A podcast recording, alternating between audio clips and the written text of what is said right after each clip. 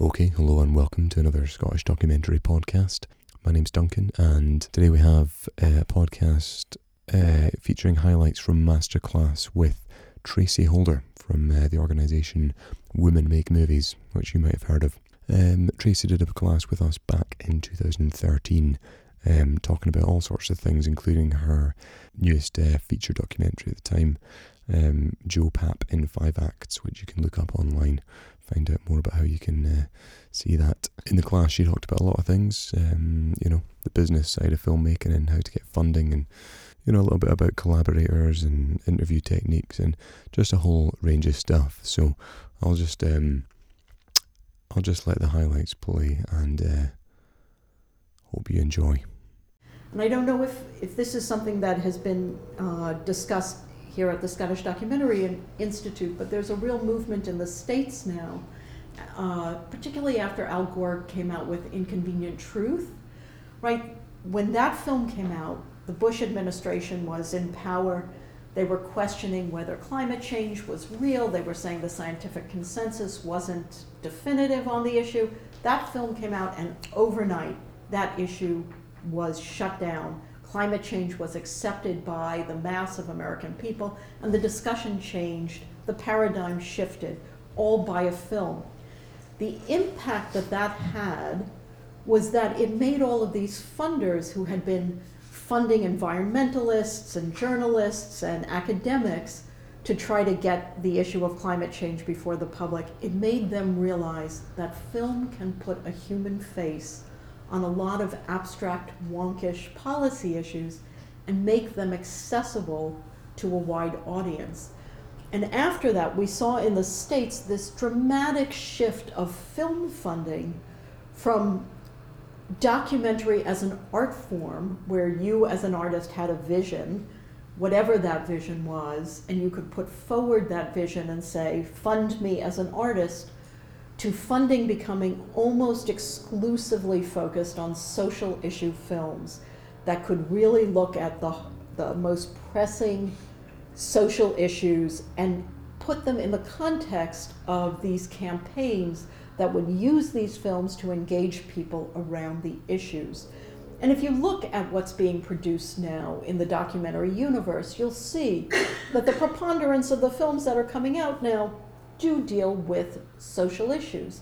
And I would argue that one of the reasons that there are so many of those films, not that they're not important films, but I think that those films are getting made over other kinds of films because the funding is there and I think filmmakers go where we can possibly make our films.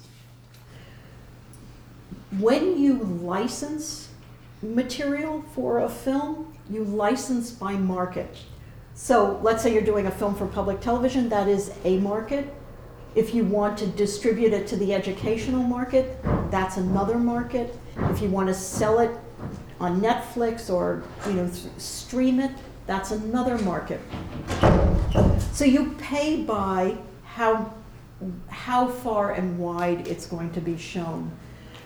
When Eyes on the Prize was shown in the United States on public television, they hadn't realized it would be so successful, so they only licensed it for public television. So when schools and libraries wanted to buy this definitive history of the civil rights movement, they couldn't because the filmmakers couldn't afford to pay the fees to license that footage. And that caused a tidal wave within the documentary community, realizing that our public history was no longer available to us because it now was becoming part of the corporate and commercial world.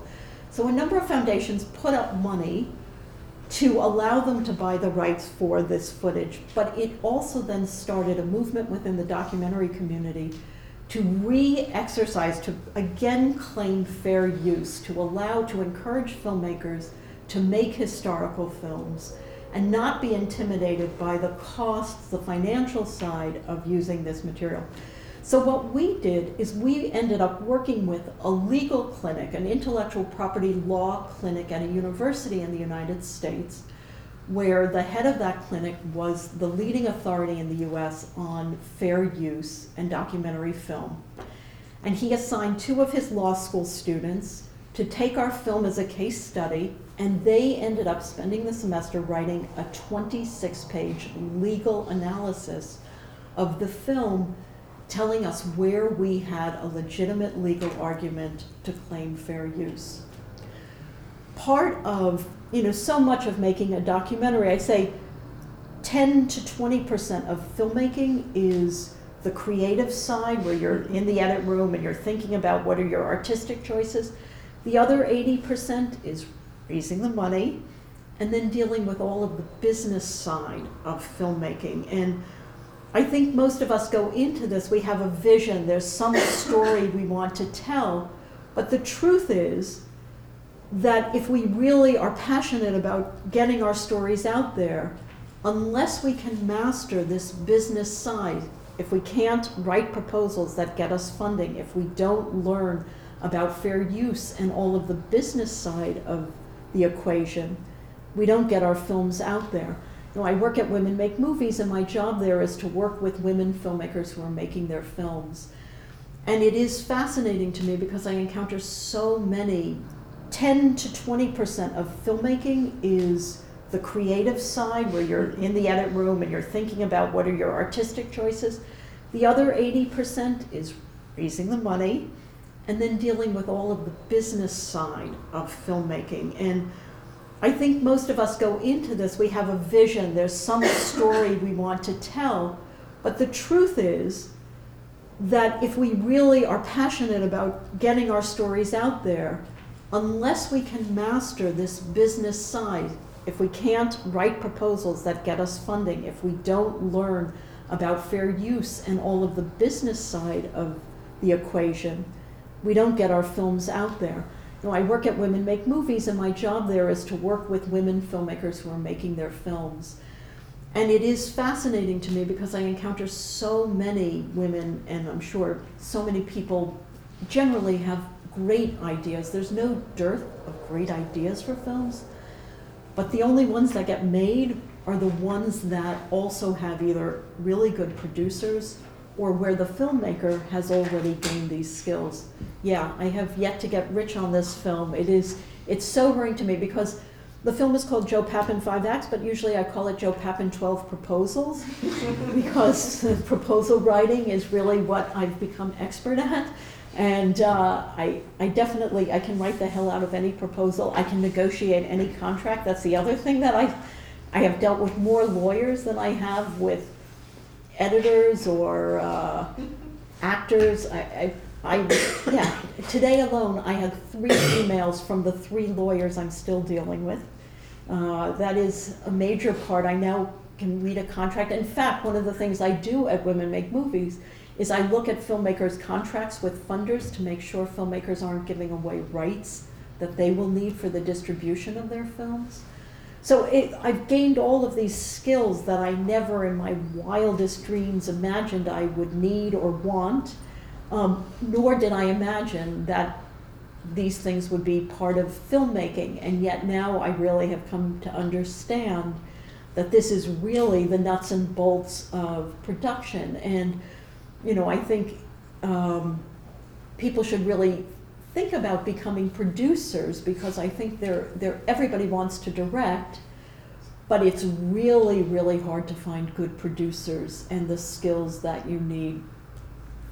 So, one other thing in terms of the music and some of the creative choices we made, um, rather than use existing music, we ended up working with a composer um, a very famous jazz musician named Don Byron, who you didn't see in this. Um, and Don ended up creating music for the film.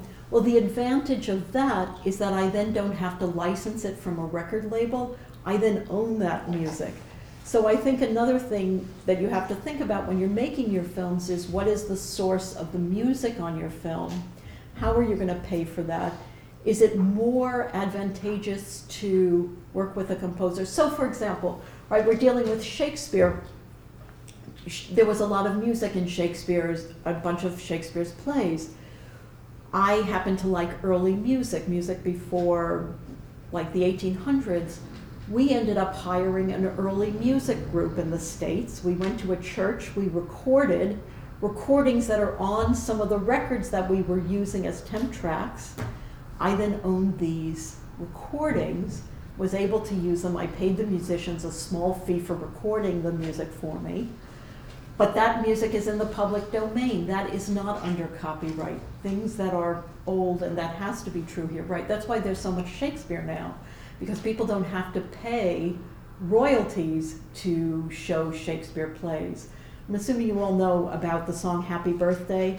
You know that any film that uses that, you have to pay. Uh, and it's an, it's an incredible amount of money now that it costs. So if you have, if you are filming somebody and at a birthday party and everybody gathers around a cake and sings happy birthday. So it's your recording, you still have to license the song from the family that controls that music. And in the past five years, the family of Martin Luther King decided that when King was alive, his, his whole life was devoted, obviously, to the civil rights movement and he wasn't concerned with any kind of earning money. That wasn't his priority. So he never, he, when he died, he was very poor. He didn't leave a lot to his family. His family have decided that this collection, all of his papers, all of the speeches, all of those, you know, famous, the March on Washington that you see in every historical doc, they decided that that was their property. And they sold that collection to a private institution so that now anybody who wants to do anything on the civil rights era and use any material, including letters of King or any footage of him, has to go through the family and has to pay for that. Um, you know, it's there are all of these things that are happening sort of under our noses that we're not aware of, but it does have consequence in terms of our working lives as filmmakers if we can't have access to these materials and to know what your expectations are. And you know, everybody says you should have legal agreements, and I agree with that. It's a protection. But one of the biggest lessons that I've learned, uh, and one of the biggest, I think, naivetes I had, and probably still have, is that having a contract does not ensure your rights. And when I say that, what I mean is that having a contract gives you rights on paper, but unless you have the money to pursue your rights, to have an advocate, to pay somebody to assert your rights legally, it's not worth the paper it's written on. This is something I would say is true with fundraising also, that it's a, everything is about relationships, but B, it's also really important that you frame things not in terms of what your need is, but how this is something that is either a shared something or something that is from their standpoint. I have filmmakers that we work with all the time who go to funders and they frame the proposal about, I have this great idea and I'm so passionate about this film, and it's like, does it fit within the funder's mandate? It doesn't matter if it's a great film. The question is, how do you frame it to say to the funder, right? You want to make it as easy as possible for them to say yes. And so your whole goal with writing your proposal, now this is just a funding proposal, which is different than your treatment, but it's to frame it in such a way that you say to the funder, this film is the perfect fit for what you are funding, and here's why. And not only saying it's the perfect fit and going down the checklist, and what I often do with funding proposals is I go on the website for the funder and I try to find language that they themselves use.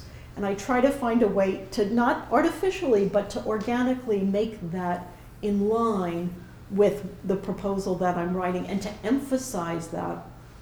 Um, but I also always try to convey a sense of urgency because there's so many great film projects out there now.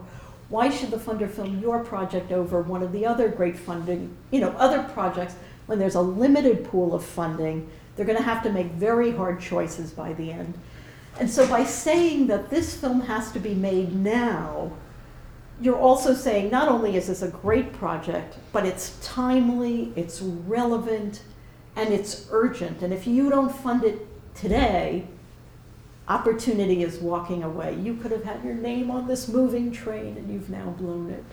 Um, and another great resource, something, um, if you're applying to a foundation, in the states, because there are so many foundations now that will accept funding proposals from non American filmmakers, um, you can, those foundations have to file certain tax forms. It's public information. There is an organization that has an online component called GuideStar. It's guidestar.org. Um, and if you go on GuideStar and you look up that foundation, there is a tax form called a 990. The value of that tax form is that at the end of many pages of tax information, it has a list of all of the projects that that foundation funded in the past year. You then get to see what level of funding they're giving to other projects, which is a really helpful thing to know when you're approaching a funder, what level of funding you could ask for reasonably and expect to get. It also gives you a sense of what kinds of projects that they are interested in, whether yours is a good fit. But it also uh, has a list of their board members, and often it has the addresses of those people, so that you can try to see A, if you have a relationship, if you happen by some miracle to know any of those people, but you can also then write to them personally and let make sure that they know about your project. It's always a good idea to plant as many seeds as possible and to see who is interested, you know, how you can engage people. I always think it's good to come at it from every possible way so that your project is on everyone's radar screen, that no matter where they go, they're constantly bumping up against your project. And that's one way uh, to reach out to, to people through doing that. As I mentioned, there's been such a shift towards these social issue documentaries. Well, one of the ways that that's manifested itself in terms of funding is when you write a grant application now, funders want to know your distribution plan. It's not enough just to make the film. They want to know that you're thinking as the filmmaker from the outset about what your audience is going to be and how you're going to get the film out there. And many of the funders now also want what are called engagement campaigns, which is how the film is going to have an impact once it's out there. It's not enough to raise the issue. You have to say you've built a network of partnerships with uh, organizations that are doing this work on the ground and they've committed to get the film out once it's made. And while a lot of filmmakers feel, I'm a filmmaker, I don't want to have to do all of this ancillary work, now it's not as optional as it once was. On the other hand, you could say, as the filmmaker, if you want a sustainable career, thinking about the distribution of your film and how you're going to build your audience from the outset and trying to build partnerships where it's appropriate as you're making the film is also a way to really build your audience for selling the film afterwards. You know, one of the ways I like to approach proposal writing is is to th- pretend that the film is already done and to write it as if it was a review of the existing film. Because what you're trying ultimately to convey to a funder or to any reader of a proposal is you want them to see the film. You want it to come off the page and you want it to become real in their mind that as they're reading it, they could imagine the characters like your grandfather or you, that they, they feel after reading a proposal that if they were to meet you on the street, they would recognize you, that you have enough flesh and blood and life that as they're reading, they start to have a visual concept of the film. You want to write it with some drama. You're writing, right? We're storytellers. The first thing we have to do is be able to translate our story in story terms onto the page. And it, you know, as as frustrating as fundraising is, and nobody would ever do it voluntarily. One of the things that it really does help you do is really fine tune your narrative. It, and granted, it's all in the abstract because probably at this point you haven't shot your footage, period, or you haven't shot it all, so you don't know. So much of it is going to be made in the edit room. But it does allow you to try to figure out conceptually where the film might go. And I think of it as like the first edit of the film. But if you don't convey from the outset um, a balance of the micro and the macro picture, so for example, with the film that you're describing, you want to say that this film will also be a prism to understand the history of Iraq. So you'll start with the big picture and then go more narrow as to how will we how will we brought, be brought into that history? Well, we're going to have a personal narrative that is going to guide this story. And why is this relevant? Well, it's I think that's one of the biggest things that people often leave out of proposals is the relevance and going beyond this, the particulars of this story, to try to look at the big picture of how this can translate to anybody who's watching it. I think of the proposal as the text version of the film. So you're saying, right now, I don't have the visual finished film to show you, but here is what it is on the page. And it has to come to life. It has to be vivid. It, the language you use has to be visual.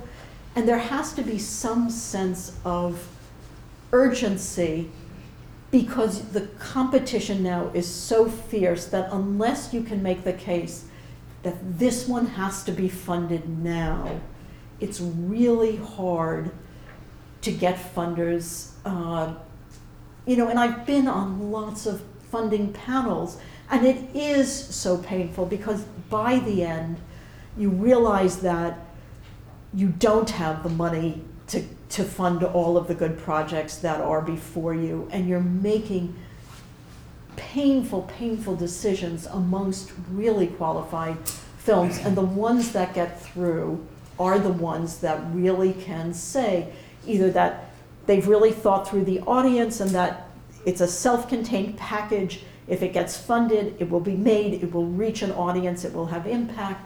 Or films that say, unless they're funded now, this film isn't going to happen and it's relevant and it's current. I think those, and I'd encourage you to read each other's proposals. I try to read as many film proposals as I can um, because once you do and you have them side by side, you really see what stands out, what has impact, and what still the filmmaker is trying to figure it out, or where they're really at too early a stage to be submitting funding proposals. I mean, one of the hardest things is that because the competition has gotten so fierce, funders now can be much more demanding so that they do demand often rough cuts like ITVS, you have to have a whole rough cut to get funded.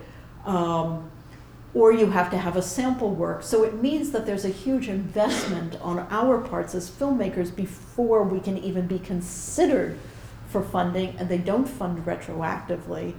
So there's it's sort of like a test. It's trial by fire, and so what you're having to prove is that you've that you have perseverance, if nothing else to even get to the place that you've somehow, by some act of will and sheer tenacity, found the means to make this sample real and to write this proposal that really shows. And often, I will be candid, you're writing a story that may not actually end up in the film because it is a fiction to say before you've shot the film what the story is going to be. It would be a feature, you know, it would be a fiction film if you had a script that you were writing to. But you're still trying to make the case that A, you've, you've got vivid characters, that you have an essential narrative arc. And those are things that, unless you've gotten that far in the process, I just think you're wasting your own time trying to submit to funders um, because you have to have at least got that much of your project thought out in your mind. And you could say, for example, I've read proposals that say, we will meet people like, which is not saying we're going to meet Mr. K, who's 59 years old. It's saying people like this. It's giving the kinds of examples that the filmmaker imagines. Most of the times, funders will want to know that Mr. K exists because they don't want to fund something and then find out you don't have access or, or the characters aren't as compelling.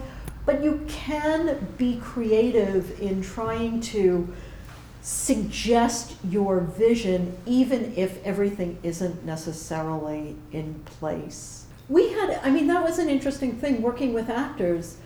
Um, a lot of them are used to being scripted. Exactly. And so some of them, like James Earl Jones, who amazingly stuttered for years of his life and was mute for part of his life, was very uncomfortable at the idea of being asked questions off the top that he wasn't prepared for. And the same was true for Christopher Walken.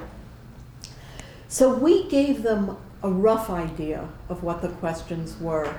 Um, but it is, that's a hard balance to strike. I mean, one of the things that I've tried to do is I try to make it more of a level playing field because you obviously have the power if you have the camera. I try to reveal something personal about myself or some way that I'm also vulnerable and it's not just their vulnerability and that it's just a one-sided relationship. Um, and it's it's tricky because it really is a right you're meeting them for a very short amount of time and trying to establish a comfort zone and a feeling that they can trust you is really challenging but i think trying to, to say something about yourself or somehow how you got interested in this so that you're also part of the team that they're on, I think really helps. Um, I think collaborating is really a great idea, but I think you really have to make sure in collaborations that you're on the same page, that you know who owns the rights to things, um, and that you've protected your own interests. I think it's very easy to meet somebody and to feel like, oh, we have a synergy and we're both interested in the same thing, or anybody on a team. It's it's very tricky to find the right collaborators, and I think the more time you can take in finding those, making sure before you commit, just think of it as a marriage because these things one of the things that makes filmmaking harder, I think, than other fields, I think it's true for any art, is it's very hard to say, okay, I'm going to be creative from nine to five. Right, I'm going to get to the office, and my creative juices will flow in this very efficient time period, and I'll push the film forward, and I'll go home, and tomorrow I'll do the same. It's a process, and these things take on a life of their own. But for that reason, it also means that they often take longer than we expect. It's hard to get them to be efficient. And I think when you're looking for collaborators, you want people who are a mix of creative energy, but also people who can function within time constraints. Because I think it's very hard. I know some really brilliant editors who have to go on their artistic journey, and that can take months and years, and what they eventually come up with is wonderful.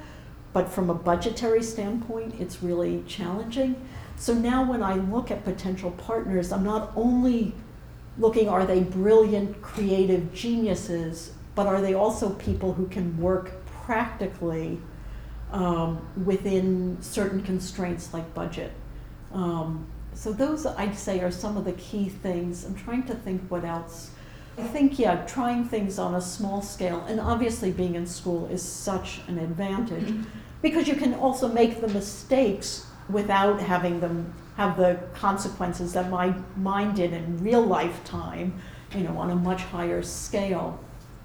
Um, I think it's it's such a great thing. I heard Milos Forman. Milos Forman used to be the uh, head of the Columbia Film School in New York, um, and he said that he thought that the one huge thing film school offered film students was the opportunity to, to fail. Mm. And the stakes are not as high. And I think it's it is great that you can try things experimentally and really take your creative risks here without it having the same consequence that it does in real time. I did not go to film school, um, and I see some advantages to that side too. Um, I, you know, I, I did corporate video, and then I volunteered on a ton of films. Um, you know, I worked. I'm such a New Yorker. I worked on a film about a bagpipe school in Idaho, and uh, you know, coming to Edinburgh is not culture shock for me in the slightest. It feels very urban. It's a walking city. For me, going to Idaho was like going to the moon. Right, a Jew from New York going to Idaho happens to be the home of the neo-Nazi movement in, in the United States, and uh, I just all I was aware of was that I was a Jew when I got to Idaho.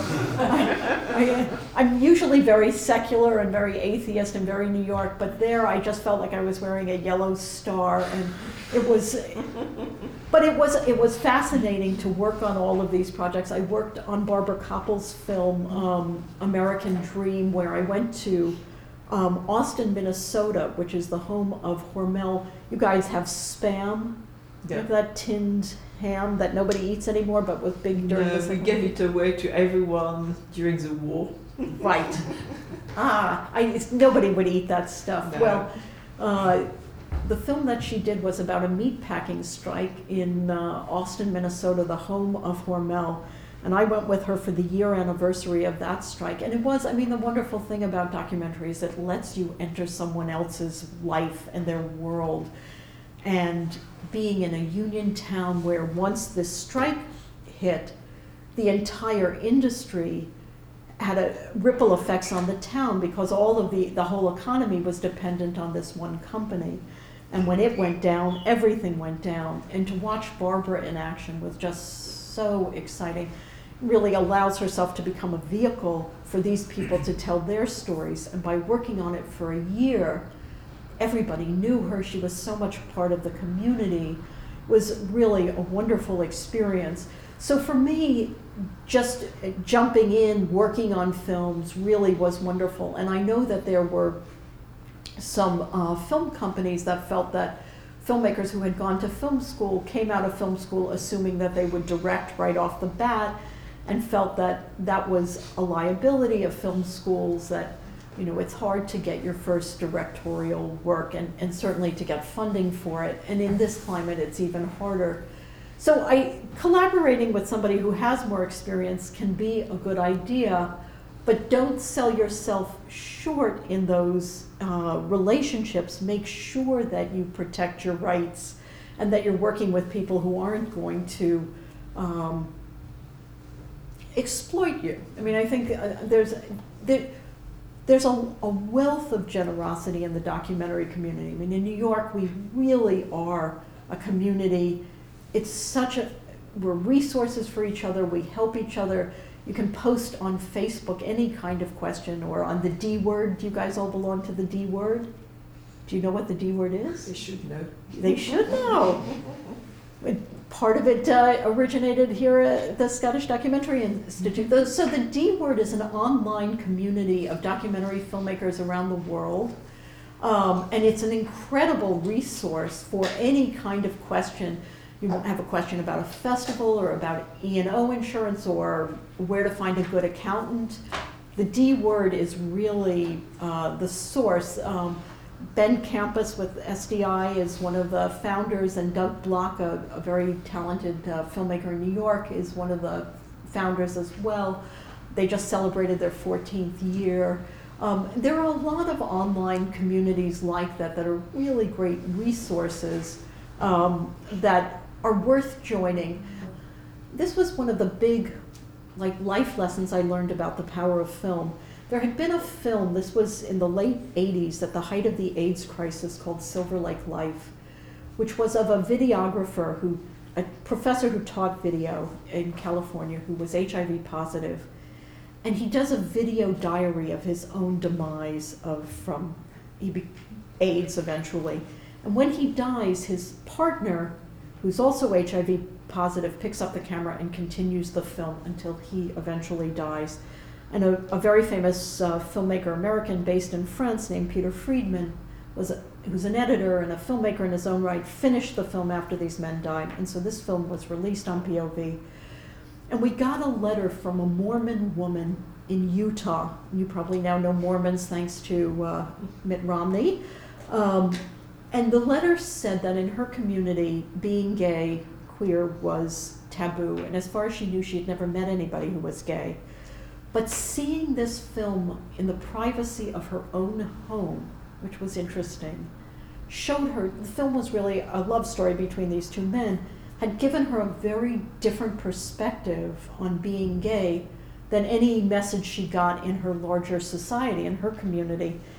And she realized that it really, this was a love story, and it really moved her and it really changed her understanding of, of gay and queerness. So Ellen Schneider, the executive producer of POV at the time, and I were weeping. We're reading this. It's so, so moving. So we call this woman and we say, Can we send a camera person out there to film you saying this? Or, you know, could we get you a camera and you make a video diary? And this woman was like, What are you, insane? I'd be hung on a cross if I were to go public with this information. But for me, that was a, a revelatory moment in realizing also the power that television has mm. to reach people in their home with information that they might not get in the larger society, which I thought was a very interesting thing as somebody who's interested in social change. Okay, there we have it. Uh, thank you very much for listening. Hope you got something from that. I think definitely some uh, great tips there. Um, anyway, uh, thanks very much, and uh, feel free to subscribe to us on scottdog.com or uh, um, any of our other outlets, Vimeo, YouTube, uh, all that sort of thing. There's video clips of this available on YouTube, so make sure you check that out. Um, and yeah, um, hopefully we'll see you again. Thanks very much.